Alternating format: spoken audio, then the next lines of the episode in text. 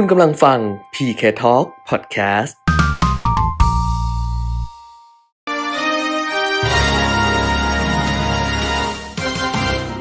รายการเงินทองต้องรู้ โดยขวัญชนกวุฒิกุลและปิยมิตรยอดเมือง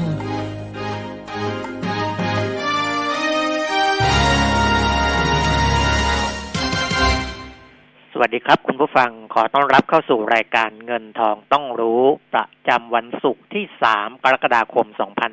2563 นะครับวันนี้ก็จริงๆผมเริ่มทำรายการนี้กับคุณแก้มเนี่ยนะผมมาทีหลังนะ คุณแก้มก็จัดมาก่อนแล้ว ผมก็มาทำได้สามปีเต็มแล้วนะครับ ก็แล้วก็ยังจะต้องทำต่อไปนะ แล้วก็ใครที่เป็นเพื่อน เฟซบุ๊กของคุณแก้มควันชนกนะอาจน่าจะได้ทราบข่าวกันแล้วนะครับ ก็คุณแม่ของคุณแก้มเพิ่งเสียชีวิตไปเมื่ออเช้ามืดของวันนี้เองนะก็ขอแสดงความเสียใจด้วยนะครับ วันนี้ผมก็ดำเนินรายการคนเดียวนะฮะก็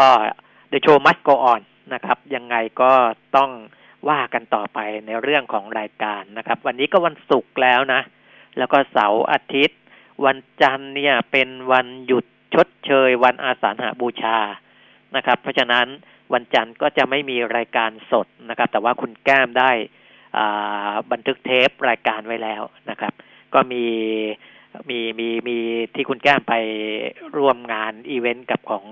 กรุงศรีนี่ normal นะซึ่งเป็นการพูดคุยกันแบบสนุกสนานนะครับก็อันนั้นก็จะมาในวันจันทร์นะครับ ส่วนวันอังคารถึงศุกร์หน้าเนี่ยเดี๋ยวขอดูนิดนึงก่อนนะว่าจะอย่างไรนะครับ เพราะว่าผมก็ต้องไปช่วยงานด้วยนะครับ ถ้าอาจจะต้องมีคนอื่นมาจัดแทนเดี๋ยวเดี๋ยวก็ว่ากันอีกทีหนึ่งนะครับ ก็คงจะแจ้งกันประมาณนี้ก่อนนะครับ ส่วนวันนี้ในช่วงที่สองใครที่จะฝากคำถามเกี่ยวกับหุ้นนะครับ คุณวิจิตอารยะพิสิทธิ์ บริษัทหลักทรัพย์ในแบงก์กิมเอง จะมาตอบคำถามนะ วันนี้ถามกันได้เต็มที่เลยนะครับ ทาง Line at pk talk นะครับ at pk talk ส่งเข้ามากันได้เหมือนเดิมนะครับ แล้วเดี๋ยวเรามาตอบกันในช่วงที่สองนะครับ วันนี้เริ่มต้นกันด้วยเรื่องของโคโรนาไวรัสนะโควิด -19 ก่อนละกัน เพราะว่าก็อย่างที่บอกไปเมื่อวานว่า อืม ดูอาการแล้ว ยังไม่ดีเลยนะครับ ตอนนี้รอวัคซีนนะต้องรอวัคซีนแล้ว แต่ว่าวัคซีนก็ไม่ได้ว่าจะสามารถนำมาใช้ได้โดยเร็วนะ ต้องทดสอบต้องอะไรกันจนแน่ใจถึงจะนำมาใช้ได้นะครับ แต่ในแง่ของยอดผู้ติดเชื้อ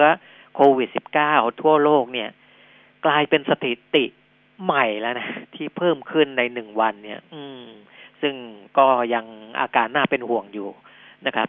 โดยเฉพาะสหรัฐอเมริกาเพิ่มขึ้นวันเดียวห้าหมื่นเจ็ดพันกว่ารายนะครับ แล้วก็เสียชีวิตไปหกร้อยแปดสิบเจ็ดราย ตอนนี้ผู้ที่ติดเชื้อโควิดสะสมทั่วโลกเนี่ยล้านเก้าแสนแปดหมื่นสี่พันแปดร้อยลายแล้วนะสิบล้านเก้าแสนแปดหมื่นนี่คือจะเข้าสิบเอ็ดล้านแล้วนะครับ กำลังจะเข้าสิบเอ็ดล้านรายทั่วโลกแล้วนะครับ แล้วก็เสียชีวิตเนี่ยห้าแสนสองหมื่นสี่พันกว่ารายนะห้าแสนสองหมื่นสี่พันกว่ารายในสหรัฐอเมริกานี่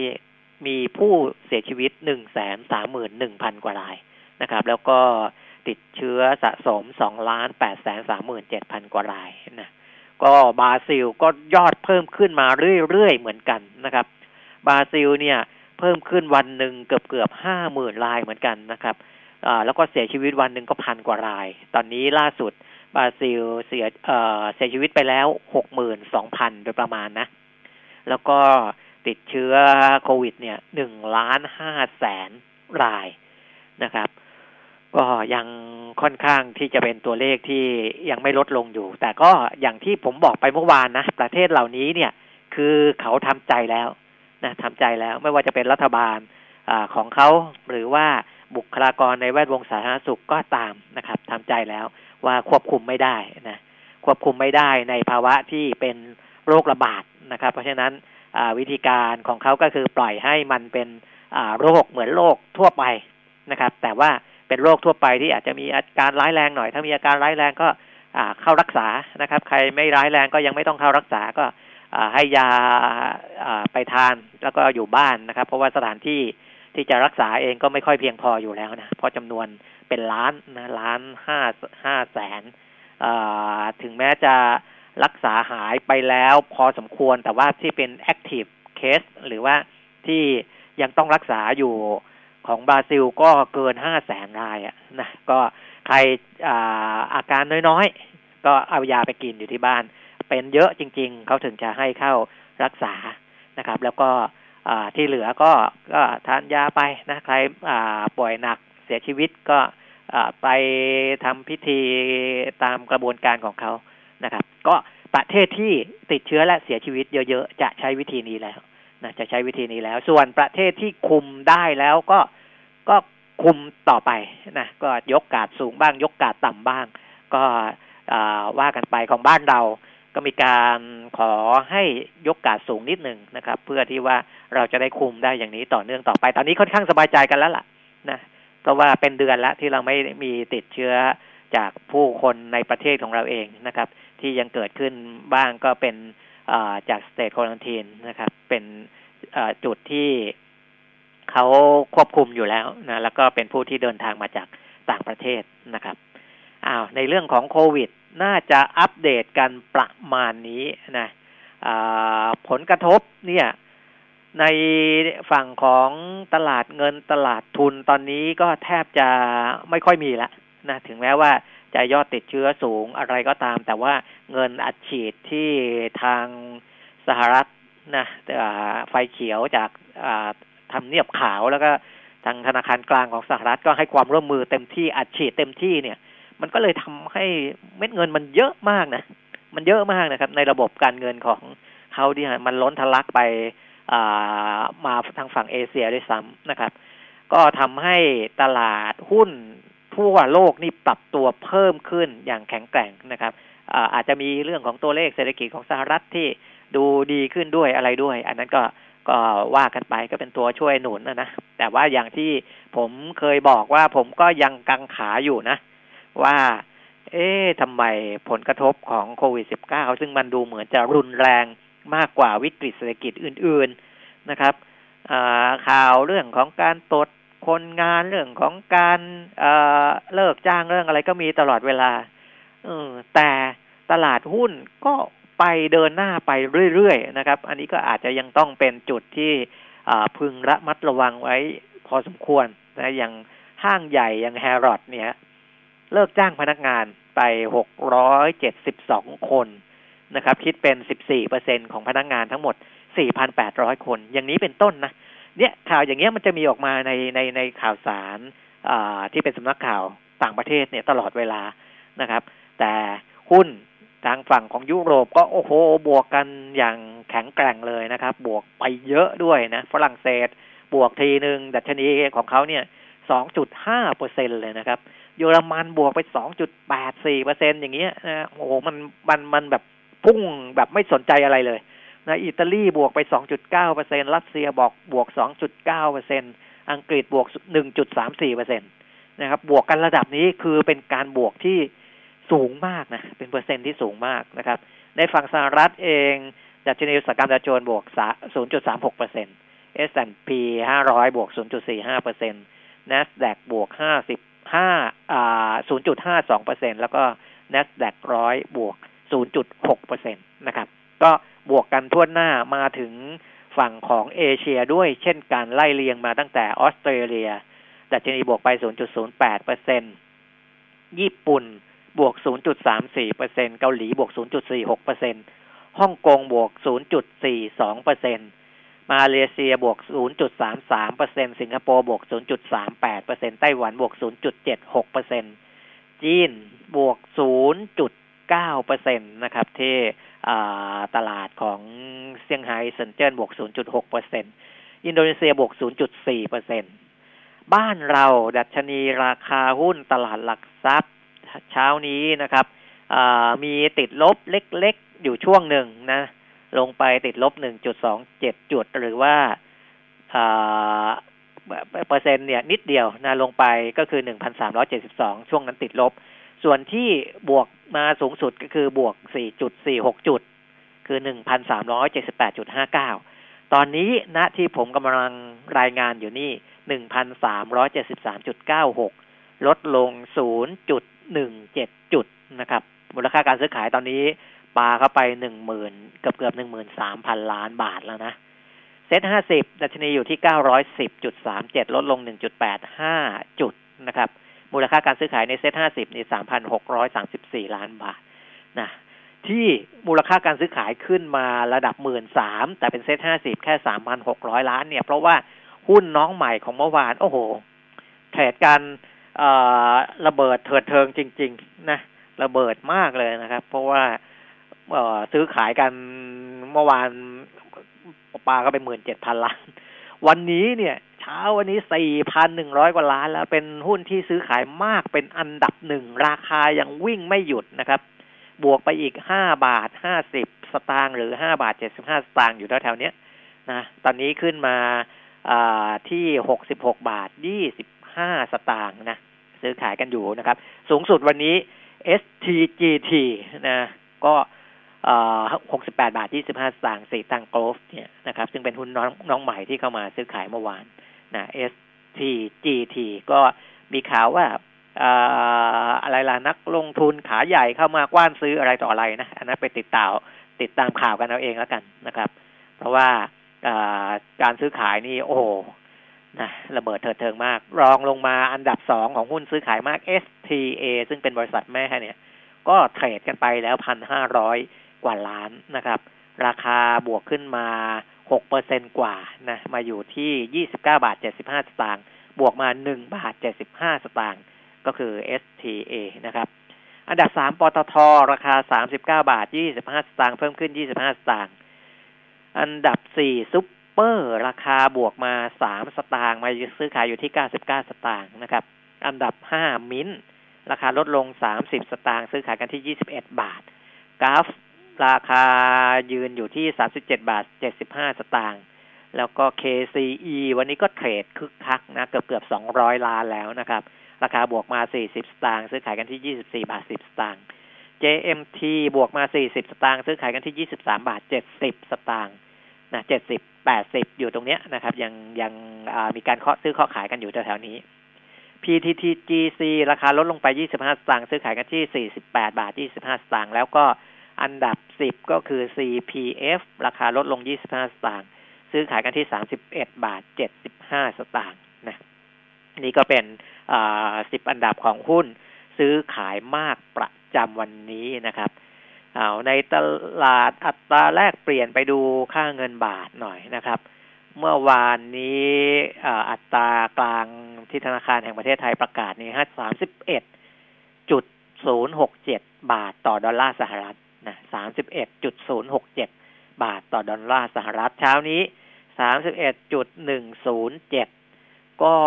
เพิ่มขึ้นมาประมาณศูนย์จุดศูนย์แปดเปอร์เซ็นตนะครับถือว่าก็เพิ่มขึ้นก็คืออ่อนลงนะค่าเงินบาทอ่อนลงเล็กน้อยนะครับสามสิบเอ็ดจุดหนึ่งหนึ่งศูนย์อะไรประมาณนี้นะครับ ส่วนราคาทองคำ นะราคาทองคำที่เป็นราคาสปอร์ตก็เพิ่มขึ้นมานิดหน่อยนะ ขึ้นมาประมาณสามสิบเซนหกสิบเซนประมาณนี้ ตอนนี้หนึ่งพันเจ็ดร้อยเจ็ดสิบห้าเหรียญสหรัฐต่อออนนะครับ โดยที่ราคาทองคำที่ประกาศของอบ้านเราสมาคมผู้ค้าทองคำเช้าวันนี้ ก็อยู่ที่ทองคำแท่งนะ ทองคำแท่งสองหมื่นหกพันห้าสิบบาทกับสองหมื่นหกพันหนึ่งร้อยห้าสิบบาท ต่อทองคำหนึ่งบาทนะครับ ครบถ้วนอ้อยังเหลือราคาน้ำมันนะราคาน้ำมันเนี่ยเอ่อก็ก่อนหน้านี้นั้นเนื่องจากว่าสต็อกน้ำมันของสหรัฐลดลงชัดเจนก็ทำให้ราคาขยับขึ้นมาเกิน 40 เหรียญสหรัฐต่อบาร์เรลหมดนะครับไม่ว่าจะเป็นเวสต์เท็กซัสหรือว่าเบรนท์นะหรือว่าแม้แต่ดูไบเองก็ตาม ล่าสุดก็อ่อนตัวลงบ้างนิดหน่อยนะครับเวสต์เท็กซัสลดลงประมาณ 0.6%นะครับเช่นเดียวกับเบรนท์ตอนนี้ราคาน้ำมันดิบ WTI ส่งมอบเดือนกรกฎาคม 40.4 เหรียญสหรัฐต่อบาร์เรลนะครับ แล้วก็เบรนท์42.9 เหรียญสหรัฐต่อบาร์เรลนะครับ อ้าวนะก็เห็นมีการประกาศปรับราคาน้ำมันเพิ่มขึ้นมาของการค้าปลีกของบ้านเราแล้วนะก็อาจจะถ้าถ้ายังอยู่ในทิศทางขาขึ้นอย่างนี้นะราคาน้ำมันก็อาจจะขยับปรับขึ้นอีกได้นะครับ ส่วนตลาดพันธบัตรสหรัฐเราไปดูนิดนึงในแง่ของมันจะสะท้อนเรื่องของอมีการโยกเม็ดเงินไหมนะหรือว่าสภาพคล่องยังดีอยู่ ถึงไม่โยกเม็ดเงินหุ้นก็ขึ้นได้นะครับ พันธบัตร 10 ปีของสหรัฐ อัตราผลตอบแทนลดลงนิดหน่อยจากเมื่อวานเมื่อวาน 0.69เปอร์เซ็นลงมาอยู่ที่ 0.68เปอร์เซ็นตนะครับ นั่นก็แสดงว่ายังมีเงินเข้าไปที่ตลาดพันธบัตรของสหรัฐอยู่นะ ห้าปีนี้ลดลงจาก 0.31 มาเป็น 0.29 นะครับ นั่นแสดงว่าเงินเข้าทั้งตลาดหุ้นและตลาดพันธบัตรนะครับทั้งสินทรัพย์เสี่ยงและสินทรัพย์ปลอดภัย ก็เป็นไปอย่างที่ผมบอกเลยนะว่าเออเงินเงินเยอะนะเงินท่วม เงินเยอะนะครับ เงินเยอะเงินท่วมในนี้ในภาคอของตลาดเงินตลาดทุนนะแต่ไม่ใช่ในภาคของเศรษฐกิจจริงนะครับเศรษฐกิจจริงนั่นเงิน จะไหลเวียนได้ มันต้องมีการจับจ่ายใช้สอยมีการลงทุนมีอะไรต่ออะไรนะอันนั้นก็ว่ากันไปอีกเรื่องหนึ่งแต่ตอนนี้เงินมันท่วมในฝั่งของอตลาดที่มันเป็นตลาดเงินตลาดทุนนะอาจจะคือคืออย่างเงี้ย ความน่าน่ากังวล ผมก็จะพูดพูดตลอดเวลานะถ้าสถานการณ์มันเป็นอย่างนี้ เงินมันล้นสภาพคล่องมันสูง นะแต่ว่าเศรษฐกิจมันไม่สอดรับกันไม่ตอบรับกันอย่างเงี้ย ผมก็จะยังพูดออกมาในแนวแนวอย่างเงี้ยตลอดเวลานะก็ใครที่ติดตามฟังตลอดก็คงจะจะทราบนะครับ แต่ว่าผมจะไม่ไม่ได้ส่งสัญญาณว่า เอ้ย หุ้นซื้อได้ซื้อไม่ได้นะ อันนั้นเป็นเรื่องของนักวิเคราะห์การลงทุนนะซึ่งวันนี้คุณวิจิตอารยพิสิทธิ์จะมาคุยกับผมในช่วงที่สองนะ อันนั้นเดี๋ยวรอถามคุณวิจิตนะครับ จากเมย์แบงกิมเองนะแล้วก็ใครมีคำถามฝากกันได้เช่นเคยนะครับ Line at pk talk นะฝากกันเข้ามาได้เลยนะครับเพราะว่าตอนนี้ก็จะให้น้องๆที่เขาเป็นแอดมินของ Line แอดเนี่ยส่งคำถามเข้ามาให้ผมอีกทีหนึ่งนะ ยังไม่ค่อยมีเข้ามานะ ก็ฝากฝากกันเข้ามาได้นะครับ ฝากฝากกันเข้ามาได้อ้าวไปดูข่าวสารกันละกันนะ สารที่มีเข้ามาเช้าวันนี้เอาเรื่องของอภาพรวมเศรษฐกิจก่อนละกันนะครับ ศูนย์พยากรณ์เศรษฐกิจและธุรกิจมหาวิทยาลัยหอการค้าไทยโดยอาจารย์ธนวัฒน์พลวิชัยอธิการบดี และที่ปรึกษาของศูนย์นะก็ออกมาเปิดเผยผลสำรวจดัชนีความเชื่อมั่นผู้บริโภค ที่สำรวจจากความเห็นประชาชน 2,241 คนทั่วประเทศนะครับ ก็ดัชนีความเชื่อมั่นผู้บริโภคทุกรายการนะปรับตัวดีขึ้นต่อเนื่องเป็นเดือนที่สองนะเดือนที่แล้วก็รายงานไปให้ทราบแล้วนะครับ ว่าดีขึ้นเนื่องจากว่ามีการผ่อนคลายการล็อกดาวน์อะไรต่ออะไร ตอนนี้ก็ผ่อนคลายเป็นระยะที่สามระยะที่สี่ระยะที่ห้าแล้วเพราะฉะนั้นความเชื่อมั่นผู้บริโภคก็ปรับเพิ่มขึ้นมาจาก 48.2 ในเดือนพฤษภาคมขึ้นมาเป็น 49.2 ในเดือนมิถุนายนนะครับ แต่ก็ยังถือว่าต่ำที่สุดนะในถ้าเทียบกับในอดีตที่ผ่านมานะครับ คืออตั้งแต่สำรวจมาตั้งแต่เดือนตุลาซีหนึ่งเนี่ยก็ก็ยังถือว่าต่ำอยู่ดัชนีความเชื่อมั่นผู้บริโภคเนี่ย อย่างที่ผมเคยบอกนะเขาจะมีเป็นดัชนีปัจจุบันกับในอนาคตนะครับ ถ้าในปัจจุบันนี้เพิ่มจาก32.2เป็น33.2ส่ ส่วนดัชนีความเชื่อมั่นผู้บริโภคที่มองไปในอนาคตเนี่ย เพิ่มจาก 55.7 มาเป็น 56.8 นะ อะ ก็เพิ่มขึ้นทั้งปัจจุบันอนาคต แล้วก็ทุกรายการก็คือเศรษฐกิจโดยโดยรวมเนี่ย เพิ่มจาก 40.2 มาเป็น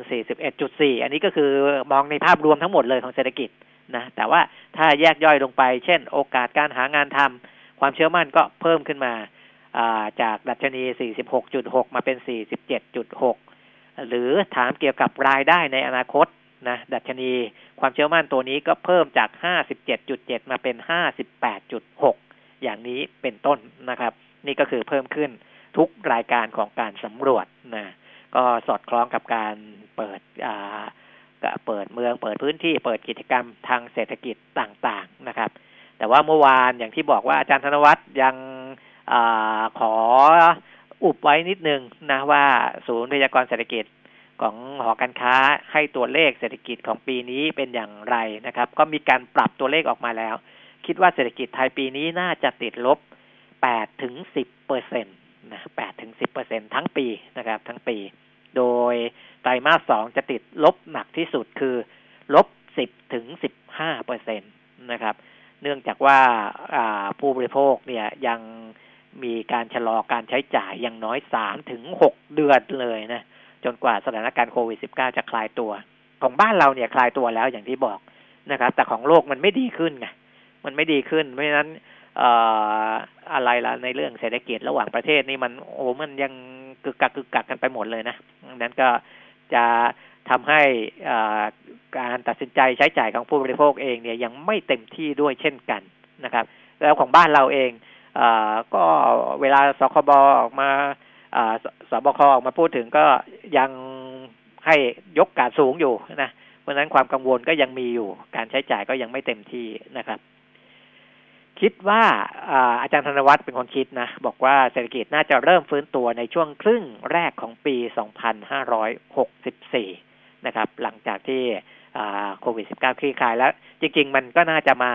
พร้อม ๆ กับวัคซีนด้วยนะครับ วัคซีนที่จะรักษาโควิด -19 ได้แต่ความกังวลในแวดวงสาธารณสุขก็คือว่าเจ้าโควิด -19 จะกลายพันธุ์หรือเปล่านะเพราะว่าเราคงเห็นหลักไข้หวัดใหญ่สายพันธุ์ A สายพันธุ์ B สายพันธุ์ C สายพันธุ์ D อะไรก็กลายพันธุ์ไปเรื่อยๆนะครับ พอกลายพันธุ์เนี่ย วัคซีนที่ได้คิดค้นไว้สำหรับตัวหนึ่งเนี่ย มันอาจจะใช้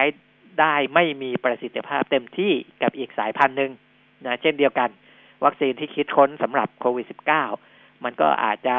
ไม่ไม่สามารถใช้ได้ผลดีกับโควิด -19 สายพันธุ์ A สายพันธุ์ B สายพันธุ์ C ถ้ามันมีการกลายพันธุ์ต่อต่อไปในอนาคตนะครับ เพราะฉะนั้นไอ้เรื่องนี้มันก็ยังอยู่กับเราไปอีกระยะหนึ่งละ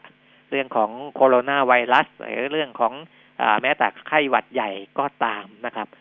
อ้าวนะนี่เป็นภาพรวมนะครับ ส่วนอีกเรื่องหนึ่งนะในในในเรื่องของภาพใหญ่เหมือนกัน ที่เป็นมุมของรัฐบาลเลยนะครับ คุณกอบศักดิ์ภูตระกูล รองเลขาธิการนายกรัฐมนตรีฝ่ายการเมือง ในฐานะของเลขานุกการคณะกรรมการรัฐมนตรีฝ่ายเศรษฐกิจ หรือว่าคอรมอเศรษฐกิจเนี่ย บอกว่านายกรัฐมนตรีได้เรียกประชุมคอรมอเศรษฐกิจเต็มคณะในวันที่ 10 กรกฎาคมนี้นะครับ โดยวาระสำคัญก็คือเรื่องของการติดตามภาวะเศรษฐกิจไทย แล้วก็หามาตรการช่วยเหลือ SME ที่ได้รับผลกระทบจากโควิด -19 นี่แหละนะครับ เพราะว่ายังมีธุรกิจต่างๆ ที่ยังไม่สามารถเข้าถึงซอฟท์โลนหรือสินเชื่อดอกเบี้ยต่ำได้นะครับ ก็ต้องมาดูว่าจะปรับปรุงผ่อนปลนอะไรอย่างไรบ้างนะเพราะว่าเดิมเนี่ยคลมเศรษฐกิจประเมินว่าโควิด -19 จะกระทบกับเศรษฐกิจประมาณ 3 เดือน แล้วก็ ทยอยฟื้นตัวได้ในครึ่งปีหลังนะ ซึ่งตอนนี้ก็มาเริ่มต้นของครึ่งปีหลังแล้ว แต่ว่าดูท่าทางปัญหาแล้วมันก็ยังยังไม่ได้คลี่คลายได้เร็วอย่างที่คิดนะครับ แล้วก็ในตัวเลขที่ออกมาช่วงเดือนเมษายน แล้วก็พฤษภาคมเนี่ย ส่งออกก็ติดลบเยอะ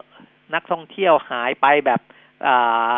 ลดลงร้อยเปอร์เซ็นอย่างเงี้ยนะ NPL ก็เพิ่มขึ้นมาก สถานการณ์โควิดในหลายประเทศอย่างที่ผมบอกแล้วนะ ยังไม่ดีขึ้นนะครับ ยังไม่ดีขึ้น เศรษฐกิจโลกก็น่าจะส่งผลตีสะท้อนย้อนกลับด้านลบมาที่ประเทศไทยหรือว่าเศรษฐกิจของไทยด้วยนะครับ คือส่งออกจะฟุบนานกว่าที่คาด ท่องเที่ยวจะฟุบนานกว่าที่คาด เพราะฉะนั้นการฟื้นตัวอย่างเร็วของเศรษฐกิจเนี่ย น่าจะไปดูกันตั้งแต่ไตรมาสสี่เลย นะตอนนี้ไตรมาสสามเนี่ยก็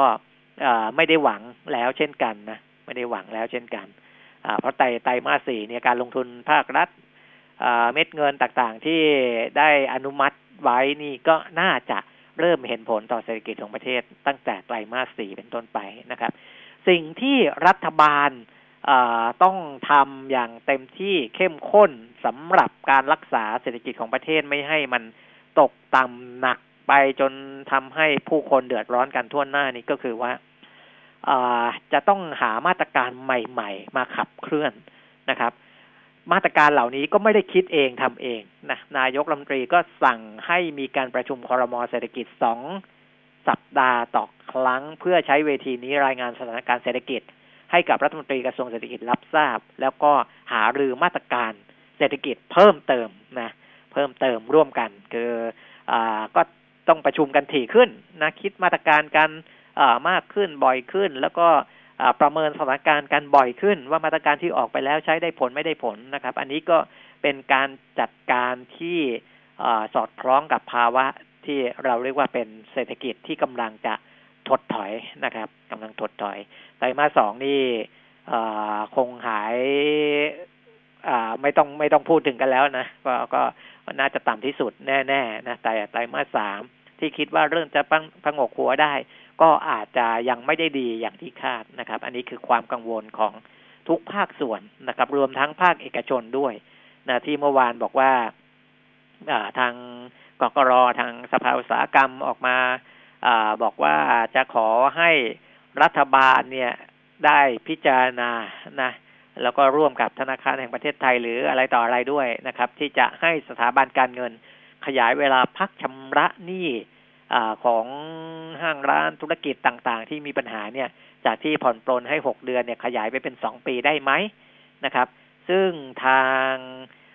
ดรสมคิดจาตุศรีพิทักษ์รองนายกรัฐมนตรีก็บอกว่าก็ได้รับเรื่องนี้แล้วนะ ได้รับทราบเรื่องที่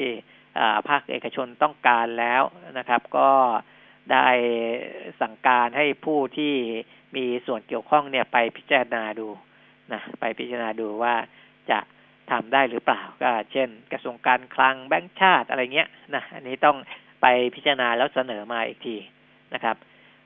แต่ว่าโดยส่วนตัวแล้วก็คิดว่าการป้องกันไว้ก่อนเนี่ยถือเป็นทางที่ดีเป็นเรื่องที่ดีนะครับ ไม่ใช่ว่ารอให้ธุรกิจปิดกิจการก่อนปิดกิจการก่อนแล้วก็ไปไปช่วยแก้ไขปัญหา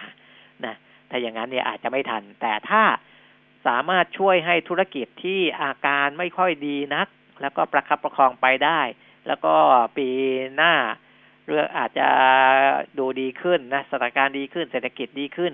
ตั้งหลักได้ แล้วก็ธุรกิจเดินไปได้ อย่างนั้นเนี่ยจะดีกว่านะครับ อันนี้ทางดรสมคิดบอกว่าได้รับรู้นะครับ แล้วก็ตั้งใจที่จะช่วยเหลือเต็มที่และเร็วที่สุดอยู่แล้วนะครับ ส่วนเรื่องของกองทุนช่วยเหลือคนตัวเล็กนะหรือว่าเอสเอ็มอที่ไม่สามารถเข้าถึงสินเชื่ออื่น ๆได้เนี่ยนะที่ภาครัฐจัดให้ก็จะตั้งกองทุนห้าหมื่นล้านขึ้นมาให้กับสสวเขาดูแลเนี่ยนะครับ คาดว่าจะเสนอคอรมอพิจารณาในวันที่แปดกรกฎาคมนะครับ สัปดาห์หน้านะนี่ก็เป็นในเรื่องของการช่วยเหลือของภาครัฐนะที่จะ กระตุ้นในในเรื่องของเศรษฐกิจนะอย่างน้อยๆก็ประคับประคองเศรษฐกิจอะ ส่วนการกระตุ้นมันก็จะมีเรื่องของภาคท่องเที่ยวนี่แหละนะครับ ซึ่งอนี้ก็ก็มีมาตรการที่ออกมาแล้วนะ ต้องไปดูกันนะเที่ยวด้วยกันอะไรเนี่ยนะก็ในเว็บไซต์เขาก็พยายามจะเปิดเผยให้ข้อมูลอะไรต่างๆ ออกมาอย่างต่อเนื่องนะเราเที่ยวด้วยกันนะครับนะก็ใครที่ สนใจที่จะลงทุนเห็นว่ามีหลายคนก็ตั้งหลักปักหลักว่าอยากจะเข้าร่วมโครงการนี้เหมือนกันนะ ในภาคของผู้ประกอบการเนี่ยก็เข้าร่วมกันเยอะแล้วล่ะนะในภาคของคนที่ยังมีสตางท่องเที่ยว ก็สามารถที่จะไปดูรายละเอียดได้นะครับ เราเที่ยวด้วยกันก็เซิร์ชหาจาก Google นะแป๊บเดียวก็เข้าได้แล้วนะครับอ้าวในส่วนของข้อมูลอื่น ๆ นะที่มีออกมาช่วงนี้ก็ก็น่าจะเป็นประมาณนี้แหละนะน่าจะเป็นประมาณนี้นะครับเรื่องของเศรษฐกิจเรื่องของอการลงทุนเรื่องของการใช้จ่ายงบประมาณน่าจะทำได้เร็วแค่ไหนอย่างไรเรื่องของคอรมอเศรษฐกิจจะมีเสถียรภาพหรือไม่มีไม่มีเสถียรภาพ ถ้าไม่มีเสถียรภาพ ก็จะทำให้การขับเคลื่อนนโยบายเนี่ยทำได้ยากมากขึ้น นะอ่าก็มันก็มีทุกอย่างมันก็จะเชื่อมโยงเกี่ยวเนื่องกันทั้งหมดนะอันนั้นก็ก็เป็นเรื่องที่ทางภาครัฐแล้วก็ทุกภาคส่วนนะภาครัฐภาคเอกชนก็ต้องร่วมด้วยช่วยกันนะเพื่อที่จะทำให้ของเศรษฐกิจของเราเดินหน้าต่อไปได้นะครับ อีกเรื่องหนึ่งนะ ซึ่งเป็นผลประชุมของคณะกรรมการส่งเสริมการพัฒนาเด็กและเยาวชนแห่งชาติ นะครับ ซึ่งอันนี้มีคุณจุรินลักษณะวิสิทธิ์รองนายกรัฐมนตรีเป็นประธานเนี่ยนะครับ ก็เข้าไปดูแลในเรื่องของการจ่ายเงินอุดหนุนเด็กอายุศูนย์ถึงหกขวบนะครับ ซึ่งเดิมเนี่ยเป็นการจ่ายแบบพิจารณาตามเกณฑ์รายได้ครัวเรือนนะเฉลี่ยไม่เกินหนึ่งแสนบาทต่อคนต่อปีนะต้องเป็นรายได้ที่อยู่ในเกณฑ์นั้นถึงจะได้รับเงินช่วยเหลือ หรือเงินอุดหนุน แต่ว่าล่าสุดนะครับ ก็ที่ประชุมเห็นชอบแล้วว่าจะจ่ายเงินอุดหนุนเด็กอายุศูนย์ถึงหกขวบแบบท่วนหน้านะครับ คือออยู่ในวัยนี้ได้หมดเลยหกร้อยบาทต่อเดือนนะครับ เริ่มตั้งแต่ปีงบประมาณสองพันห้าร้อยหกสิบห้าเป็นต้นไปนะครับ ซึ่งตอนตอนอในอดีตที่ใช้เกณฑ์เลือกจ่ายเนี่ย จะมีคนที่ได้รับประโยชน์ตรงนี้ประมาณหนึ่งจุดเก้าเก้าล้านคน แต่ว่าพอปรับมาเป็นจ่ายแบบท่วนหน้าเนี่ย จะได้รับประมาณสี่จุดหนึ่งล้านคนนะครับ อันนี้ก็เป็นการจ่ายแบบท่วนหน้าเพื่ออป้องกันปัญหาว่าไม่ต้องพิจารณาใช้ดุลพินิษของเจ้าหน้าที่บ้างอะไรบ้างการตกหล่นบ้างนะ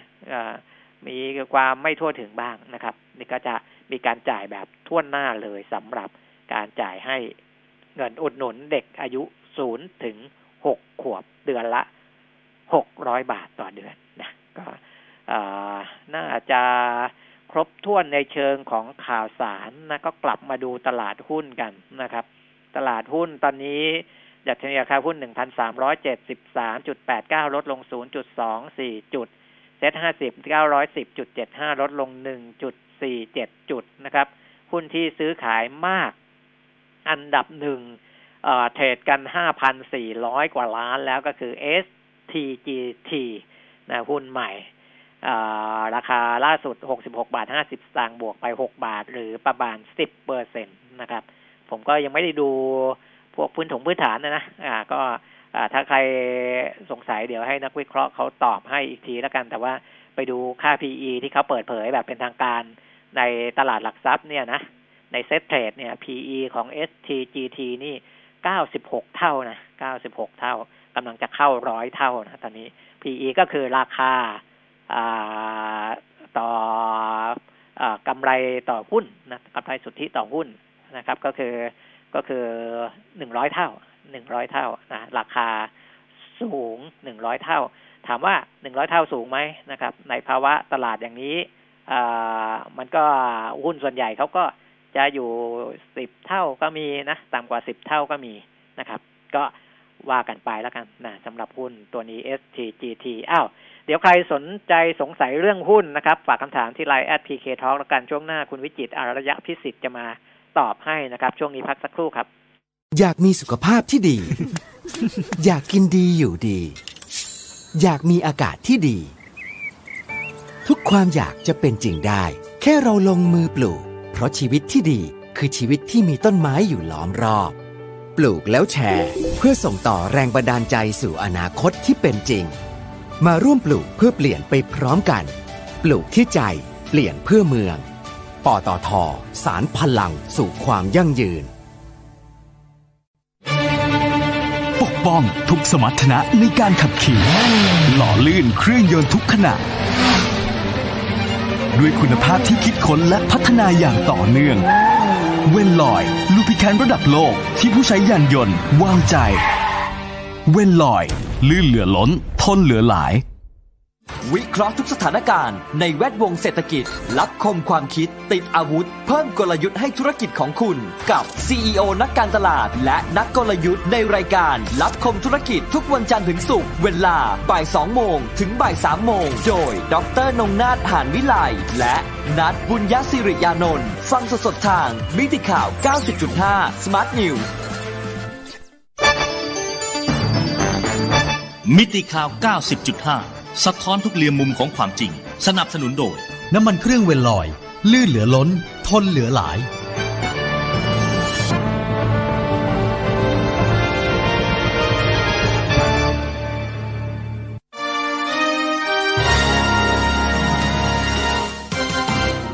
รรายการเงินทองต้องรู้ โดยขวัญชนกวุฒิกุลและปิยมิตรยอดเมือง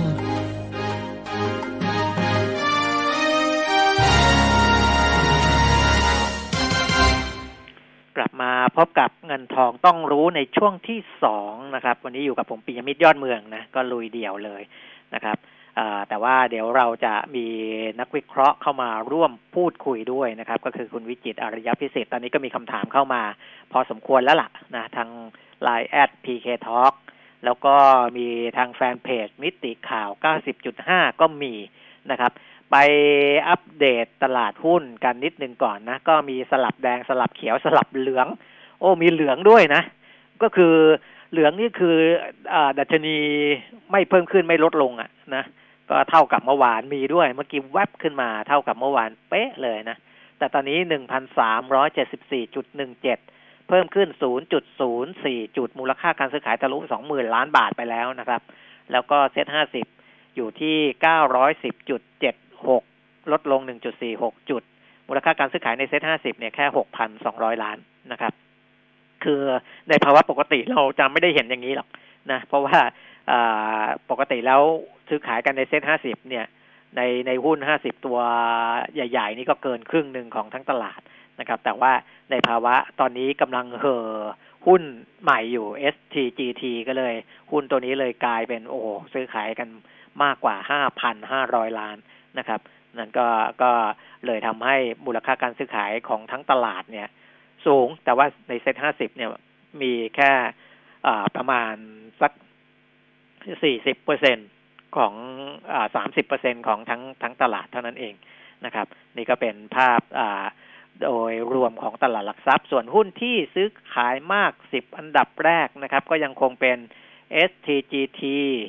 นะ STA SUPER ปตท KBank KCE อ่ามี EA เข้ามาเพิ่มนะ EA พลังงานบริสุทธิ์นะครับมิน AOT แล้วก็ RBF นะครับ นี่ก็เป็นอ่าภาพของตลาดหุ้นวันนี้นะครับ อ้าวไม่ทราบว่าคุณวิจิตมาแล้วมาแล้วนะ คุณวิจิตอารยพิสิทธิ์จากบริษัทหลักทรัพย์เมย์แบงก์ กิมเอ็ง สวัสดีครับ คุณวิจิตครับ ครับ สวัสดีครับ พี่ปิยมิตรแล้วก็ผู้ฟังทุกท่านครับ ครับอ่าคุณวิจิตรเป็นไงวันนี้ตลาดหุ้นนิ่งๆนะแกว่งใช่ใช่แกว่งแกว่งตามแนวศูนย์เลย เอ่อทิศทางมันจะไปยังไงฮะมันแกว่งอย่างนี้มันจะออกด้านขึ้นต่อหรือว่าจะมีการปรับตัวลงครับ คุณวิจิตรครับ โอเค ผมยังมองแกว่งขึ้นนะครับมันอ่าฮะอ่าเมื่อวานเนี่ยปรับตัวขึ้นมาค่อนข้างดีแต่เนี่ยช่วงช่วงอ่าเช้าเนี่ยอาจจะมีจังหวะในการคนเล่นสั้นขายบ้างเพียงแต่ว่าโมเมนตัมหลักเนี่ยผมว่ายังคง ปรับตัวขึ้น ซึ่งมันมีมันมีปัจจัยหนุนอะไรครับ โอเค ปัจจัยหนุนเนี่ย ตอนนี้ยังคงเล่นสตอรี่เดิมนะครับ ก็คือภาพรวมของตัวเศรษฐกิจเนี่ยที่ฟื้นตัวแบบค่อยเป็นค่อยไป แม้ว่าเราจะเห็นว่าสัญญาณของตัวต่างประเทศเนี่ยอ่าตัวเลขผู้ติดเชื้อจะเร่งตัวขึ้นอย่างอเมริกาเนี่ยตอนนี้ห้าหมื่นเคสต่อวันแล้วนะครับ ก็ถือว่าเป็นตัวเลขที่พยายามที่จะกระตุกนิวไฮขึ้นไปเพียงแต่ว่าท้ายสุดเนี่ยอย่างเดียวเลยที่เราให้ให้นักลงทุนจับตาก็คือ ถ้าไม่กลับมาปิดประเทศเหมือน first wave นะครับอืมทั่วโลกเนี่ยถ้าเกิดไม่กลับมาเนี่ย คือเรายังเดินหน้ากลับมาทำงานกันต่อเนี่ย จุดนี้จะเป็นจุดหนึ่งที่อ่าทุกอย่างมันจะ confirm ว่าไตรมาสสองเนี่ยเราผ่านจุดต่ำสุดไปแล้ว ทั้งครับในเชิงของตัวตลาดหุ้นก็ดี หรือว่าในเชิงของเศรษฐกิจที่อ่าฟุบไปสองเดือนติดนะครับอย่างเนี้ยถ้าตรงนี้ตอบโจทย์ว่าเศรษฐกิจทุกคนกลับมาทำงาน ค่อยๆ กลับมาทำงานเรื่อยๆอ่าเพื่อหล่อเลี้ยงกับตัวภาพเศรษฐกิจช่วงไตรมาสสองที่พังเนี่ยผมว่าโมเมนตัมแบบเนี้ยแหละที่จะทำให้ สัญญาณสินทรัพย์เสี่ยงเนี่ยยังมีจังหวะในการที่พยายามที่จะเลือกขึ้นอยู่นะครับ แต่อ่าแต่ถ้าเกิดตามตามประการเนี่ยพลิกเกมก็คือทุกอย่าง second wave มารุนแรงมากจนต้องกลับมาปิด อันนั้นต้องยอมรับว่าอ่าตลาดก็จะพร้อมที่จะปรับตัวลงเพียงแต่ว่าครัณบภาพณปัจจุบันนะผมว่ายังไม่ใช่แบบนั้นแต่นะครับทีเลือกนี้ขึ้นไปก่อนพอครับครับพอมันเคลื่อนไปในทางขาขึ้นเนี่ย มันมันน่าจะต้องมีจุดที่จะถึงจุดที่มันต้องรับมัดระวังแล้ว อันเนี้ยคุณวิจิตรมองจุดไหนฮะ โอเค ถ้าเกิดภาพสั้นเลยเนี่ยกรอบในเทคนิคเนี่ยอยู่ที่ประมาณโซน 1,380 จนถึง 1,385 ตรงนี้ต้องยอมรับว่าเป็นกรอบต้านที่สำคัญพอสมควรนะครับเพียงแต่ว่าผมเชื่อว่าต้านตรงเนี้ยโซนเนี้ยน่าจะมีโอกาสในการกว่างขึ้นได้นะครับ แล้วก็ไปดู test กันหลักๆ ของแนวต้านรอบนี้สำคัญที่สุดเนี่ย 1,420 จุด ตรงนั้นเป็นแนวเส้นค่าเฉลี่ย EMA 200 วัน ซึ่งแบ่งแดนระหว่าง โซนด้านล่างนะครับ กรอบครับอ่า sideway อ่าสอบกรอบแบบขาลงกับขาขึ้นนะครับ ก็ค่อยๆ ทีละเปาะผมว่าอ่าทีละยี่สิบจุดของตัว SET Index ตอนนี้หนึ่งสามแปดศูนย์หนึ่งพันสี่ร้อยเป็นอ่าเลขจิตวิทยากลมๆนะครับ แล้วก็จุด key หลักจริงๆ เต็มรอบรอบเนี่ยหนึ่งพันสี่ร้อยยี่สิบจุด ผมให้ key หลักอีกตัวหนึ่งที่จับตามองคือเทรนด์ของตัวธุรกิจทางด้านของกลุ่ม global play ก็คือเช่น ล้อกับทิศทางพลังงานนะครับ ผมเชื่อว่า key นี้เป็น key หลักมาก สัญญาณพลังงานเนี่ยราคาน้ำมันดิบเนี่ยจะเริ่มเข้าสู่ที่เรียกว่าสมดุลมากขึ้น demand supply เนี่ยค่อยๆ balance กันมากขึ้น จุดนี้จะเป็นจุดหนึ่งที่ถ้าพลังงานปรับตัวขึ้น บ้านเรากลุ่มพลังงานเนี่ยสักประมาณ 20 กว่าเปอร์เซ็นต์ของ Market Cap ทั้งหมดของตัวเซ็นเด็กนะครับก็ผมเชื่อว่าพลังงานนี่แหละจะเป็นตัวหนึ่งคีย์ที่ทำให้ตลาดเนี่ยกระตุกขึ้นไปนะครับประมาณนั้นครับ ในภาพของกลุ่มสถาบันการเงินเนี่ยคุณวิจิตรมา ยังยังมีความกังวลอะไรไหมครับ เรื่อง NPL เรื่องอะไรต่ออะไร พวกนี้โอเคถ้าเกิดภาพระยะกลางเนี่ยแน่นอนต้องกังวลแน่นอนนะครับ เพราะว่าสัญญาณล่าสุดจะเห็นว่า เริ่มมีการยินหินมาแล้วว่าอาจจะขอชะลอในเรื่องของพักชำระอะไรออกไปเป็นปีๆเนี่ยจากเดิมเนี่ยที่พักไปจนถึงสักประมาณ quarter สาม quarter สี่อันนี้มันสะท้อนว่าอะไรสะท้อนว่าทุกอย่างเศรษฐกิจมันดูย่ำแย่จริงๆโดยเฉพาะอย่างยิ่งในภาคของตัวท่องเที่ยวหรือว่า SME นะครับในนี้กลางยาวในเชิงของ ตัวกำไรจริงๆเนี่ยน่าห่วงมากสำหรับตัวกลุ่มธนาคารนะครับเพียงแต่ว่าช่วงสั้นในเชิงของราคาหุ้นก็ต้องยอมรับนะ ว่ากลุ่มเนี้ยมันกระแทกลงมาลึกพอสมควรดังนั้นเนี่ยถ้าตลาดโมเมนตัมมันค่อย ๆ เหวี่ยงขึ้นเนี่ย ใช้กลุ่มที่ดีๆ ขึ้นไปชุดแรกสมมติว่าพลังงานดึงขึ้นไปก่อนนะครับเอากลุ่มอื่นๆเนี่ยค่อยๆหมุนตามขึ้นมา ก็แน่นอนอาจจะมีจังหวะในการเก็งกำไรได้บ้างเพียงแต่ว่าสำหรับคนเล่นเนี่ยอย่างเดียวเลยคือเก็งกำไร คงไม่ใช่การลงทุนระยะกลางยาวถ้า เกิดกลางยาวผมว่ากลุ่มอื่นมันน่าสนใจกว่ากลุ่มธนาคารพาณิชย์แน่นอนนะครับ ประมาณนั้นนั้นลองมาดูคำถามดูนะครับว่าคุณผู้ฟังเขาสนใจหุ้นตัวไหนอย่างไรกันอยู่นะครับ เอาคำถามจากแฟนเพจมิติข่าว 90.5 ก่อน ถามแนวโน้มราคาของ K-Bank ทิสโก้แล้วก็โอสถสภา K-Bank K-Bank กับทิสโก้นี่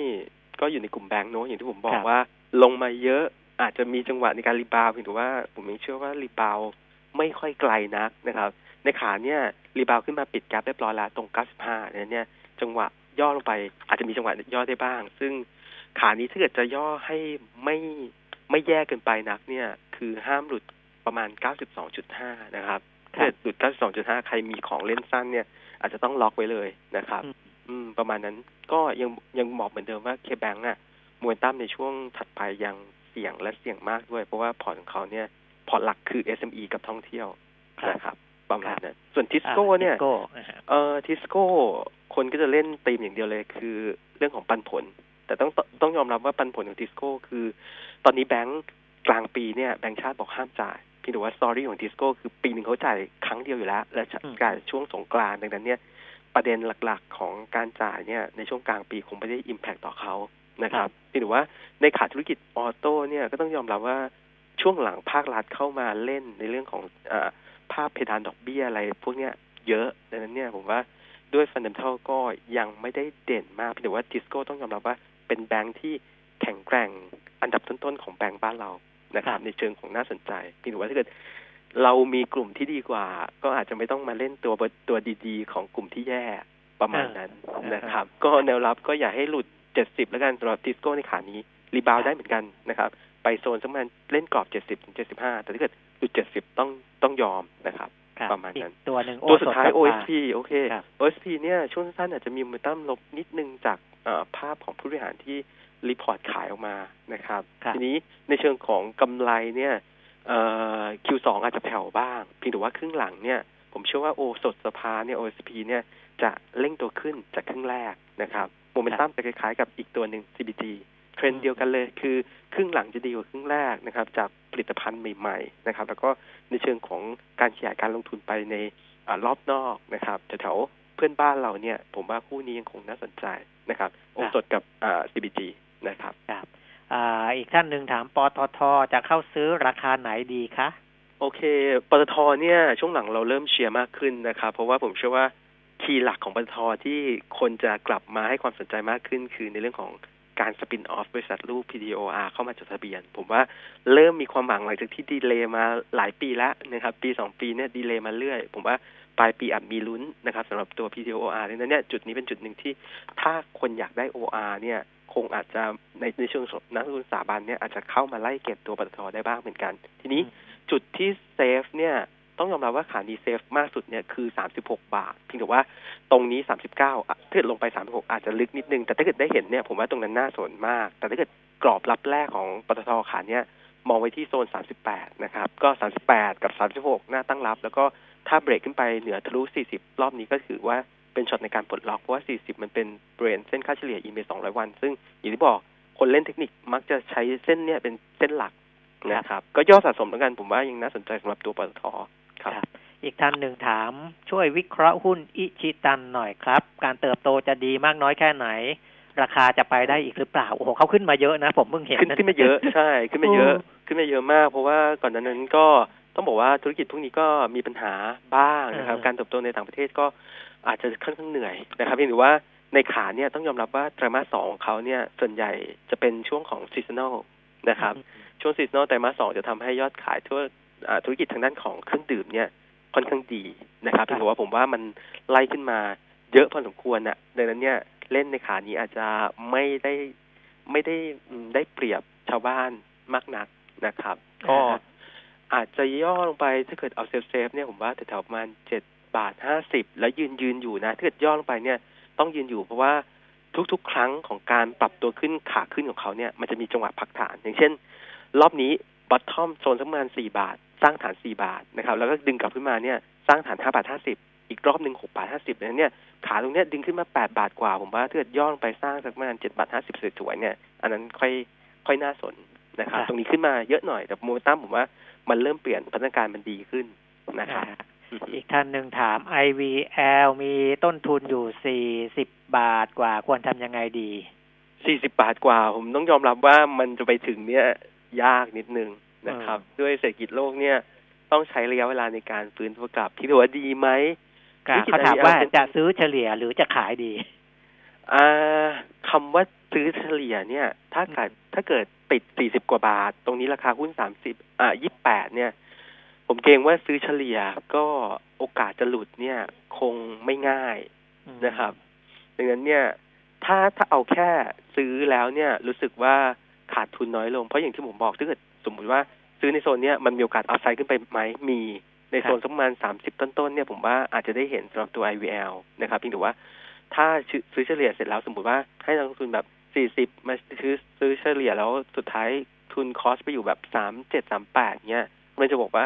ถ้าเกิดรอบนี้มันไม่ไม่ถึงเนี่ย มันก็กลายเป็นว่าติดหุ้นมากขึ้นดังนั้นเนี่ยการถั่วหุ้นมากๆ ผมว่าก็อาจจะไม่ใช่มุกในการกลยุทธ์ที่ดีมากมายนักนะครับ ครับอืมเพียงแต่ว่าผมเชื่อว่าราคา 28 เนี่ย มีโอกาสในการแกว่งขึ้นนะครับสำหรับตัว IVL โมเมนตัมดีขึ้นนะครับ ในภาพถัดไปครับ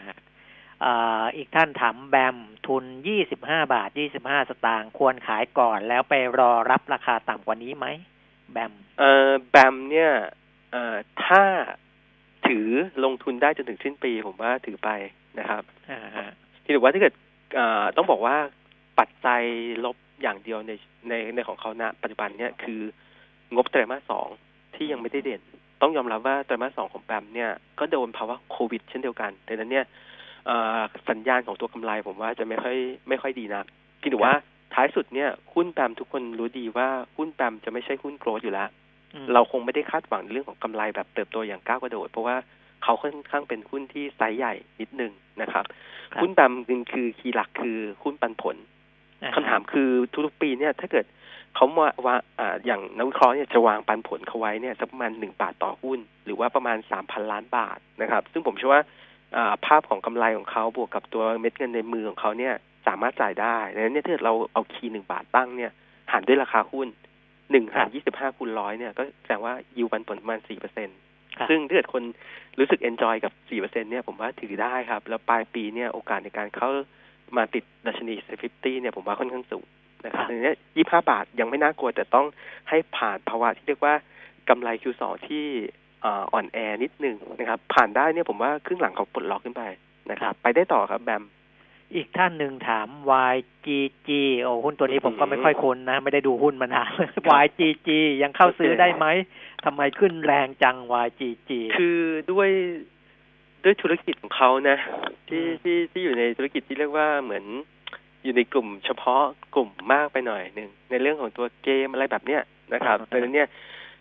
ภาพรวมของการเทิร์นของเขาแล้วเขาเป็นตัวเล็กนิดหนึ่งดังนั้นเนี่ยในเรื่องของโมเมนตัมกำไรของเขาเนี่ยมันอาจจะหวือหวา ถ้าได้โปรเจกต์มาใหม่อ่าโอเค มันอาจจะวิ่งขึ้นไปแรงได้เหมือนกัน ซึ่งรอบนี้ต้องยอมรับว่ามาแรงจริงจากโซนสร้างฐานสักประมาณสี่ถึงห้าบาท แต่ณปัจจุบันเนี่ย ไล่ขึ้นมาจนถึงสิบสามสิบสี่บาทแล้วผมว่าคงไม่ไม่ได้เปรียบในการที่จะเข้าไปจุดนี้นะครับ แล้วก็เป็นหุ้นตัวเล็กนิดนึง ซึ่งเอ่อถ้าเราไม่ได้ตามผลประกอบการจริงจังเนี่ย ผมว่าไม่อย่าอย่าเสี่ยงดีกว่า หุ้นตลาดตอนนี้ผมว่าโมเมนตัมมันดีขึ้นอะดังนั้นเนี่ยไปหาหุ้นลงทุนที่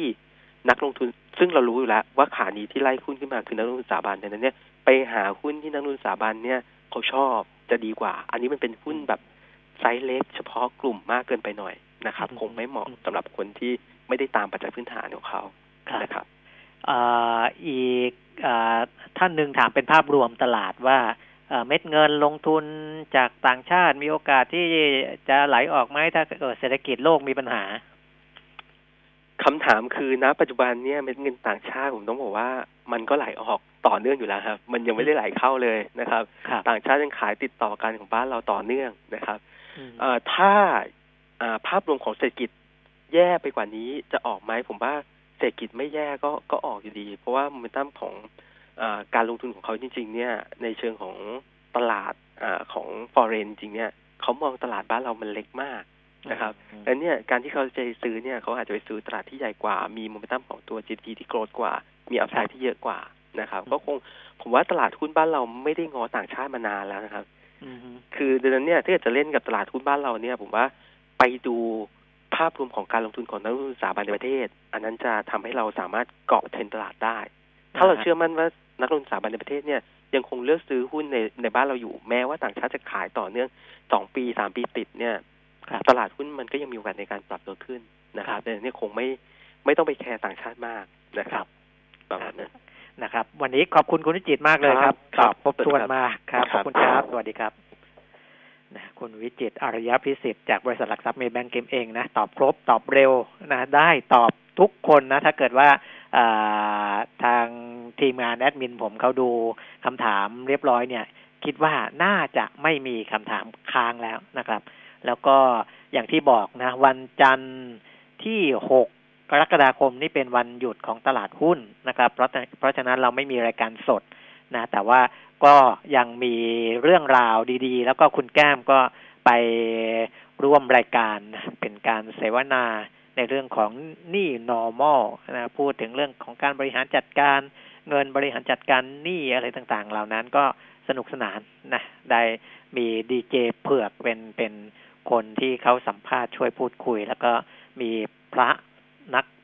พูดชื่อดังร่วมด้วยนะครับ ก็รอติดตามกันได้ในวันจันทร์ ส่วนสัปดาห์หน้า